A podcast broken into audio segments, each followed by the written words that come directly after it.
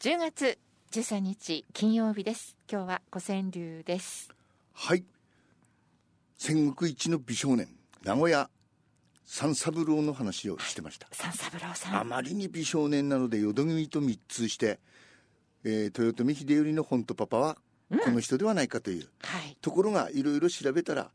秀吉の側室も一人のねこう絶世の美女松の丸殿こと京極達子だったらしいと。うんはいでね、まあ、そういううーラブレターみたいなのもあると。でこの達子さんには夫がいたけど秀吉にいちゃがいちゃもんつけで殺してねで独り占めしたという話をしました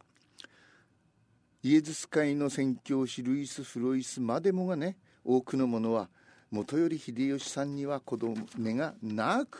その息子秀よりも彼の子供ではないというのが皆信じていたとそして朝鮮出兵でおおいない間にまあいろいろうランチキ騒ぎがあったんではないかと、えーしそして淀君周辺の男女をその乱行パーチーやったんでにがおめえだじって言って殺しちゃうと、これねえっ、とうー若君、えーのおふくろつまり若君と淀君の家中の女房衆が、えー生きたまま火あぶりにされたもの切られたもの30名を超えたと書いているルイス・フルイスがね。でおそらく秀頼の生物学的な父親もこの時殺されただからそれが誰の子か、まあでも秀吉はもちろん秀淀君も秀頼もも殺さないわけですよねそれは当たり前ですよね。で誰が処刑されたかとこれはね名前はルイス・フルイスも書いてないとそしてこのこの人有名なんですけどね、えー吉田神社の神主で公家である吉田兼美という人の日記がね今でもその信憑性が高くて金見今日日記だかっつうのがあってあー残ってるんですねえーこの人ねあの本能寺の変の時も日記につけれるんだけど、二2種類作ってんだそうですよ。あそうですか秀吉にね「えおえ前あの光秀と長いかったべよ」って言われて困らないように、まあ本当のことなるほどがあったんですで、この吉田兼美がですねこの時細川雄斎があの来て話し子したと書いてるどういう話し子までだばわからないけどはいで細川雄斎といえばね有名でしょう細川家そうはいあの旧そうそ熊本藩州うそうはい細川雄斎っちゅう人は、ええふじ細川藤孝ってあのー三成三成じゃなくて光秀さんと親友だったわけですよね、なので光秀の娘娘のガラシャを自分の息子の嫁さんにしたと、はいこの細川雄斎はね司馬遼太郎に言わせるとその一生涯は白人を素足で踏み渡るようなところがあったすれすれでこねしかし教養でもって倒壊した倒壊って難しい字でね調べたらね自分の本心や才能地位などを包み隠すことうーんだから格好ね才能を隠したりはいいろいろそで実際はその和歌や茶道に長じて当時の京都文化を代表する存在だったと。でほら光秀があ本能寺の変で光秀と雄斎は親友とでおし細川ガラシャも嫁子でしょでこれはやばいやばいと秀吉に対してやばいというので家督を継ぐ長男の忠興に移って自分は頭を丸めてポン酢になったと家禄こそ少ないが受任というのは徳川の大名では最高の位でだったとでまあし、えー時々、うん、秀吉の相手をするようなことしかしなかったとでこの人料理の名人でもあったあそうでしかすしかこの完璧症という完璧なパーフェクトではなくて完璧症勘に触るのやつですね勘癖と書きますねつまりそのうーん神経質でですね起こりやすい性質感触持ちというやつですねだそうですあそうですでこの細川山菜はねつまりそのうーんとてもそのそのピリピリピリってしかも、えー文武両道に秀でているとその息子細川山菜もねこの完璧を相続したそうですよあそうですか細川三世はお茶でもね有名ええで、利休七鉄七鉄の一人うーん他にね兜のデザインという特技があったそあうでそうですか多彩なんですすねねある時猿大名から頼まれた兜に長大な水牛の角をつけたうん、強そう。かっこいいよね、うん、ただし本物の角は使わず軽くするために霧を使ったなるほど。そしてあとは漆で処理したうん、そしたらね頼んだ大名がね「折れませんか?折れませんか。」これが山菜の完璧に触れた触れちゃった。戦場では角が木の枝に引っかかることもあり得るよと山菜は言ったはい。その時はやすやすと折れた方がいいではないかうん、なるほもっど。ともお手前が角が折れるばかりにおはお働きなされるかどうかは ふふ別の話ですがなそうやって言い返されたんですで ね。兜は渡さなかっ渡さなかった。たすごいんです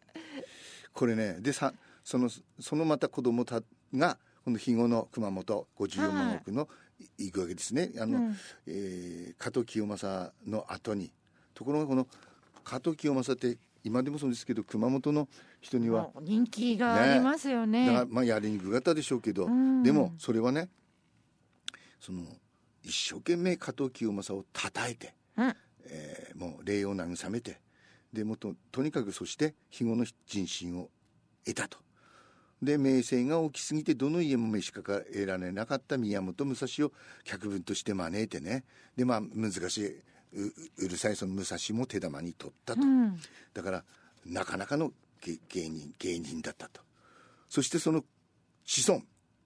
明治の末期はい。志賀直哉や武者の工事実奴らその学習仲間が本あの刊行した有名な「白樺」という雑誌ありますよね、はい、有名ですね、ね白樺。この白樺はねはい。迷子赤字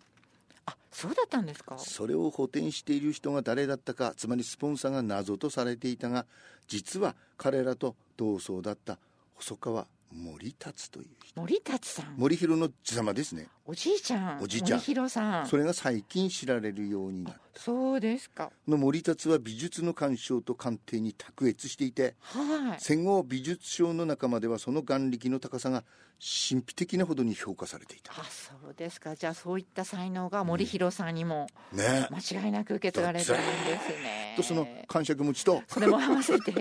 DNA 美が美的センスとセンスと合わせ持ってね受け継がれてある細川家え。その細川ので森弘のはい。森弘って呼び捨てしま森す弘さん。であのう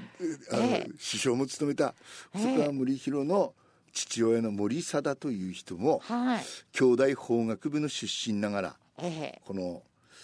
関東学っていうんですかね関とか関はい中国の関とか東の知識うーんこれ大学の教授も務まりそうなほど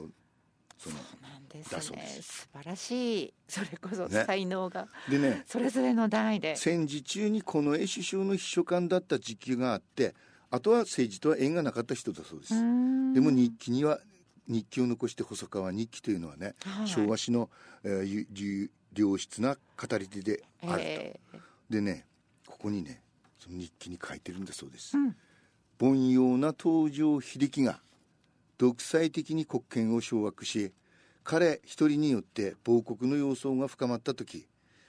旧国のために国を救うために身を捨てて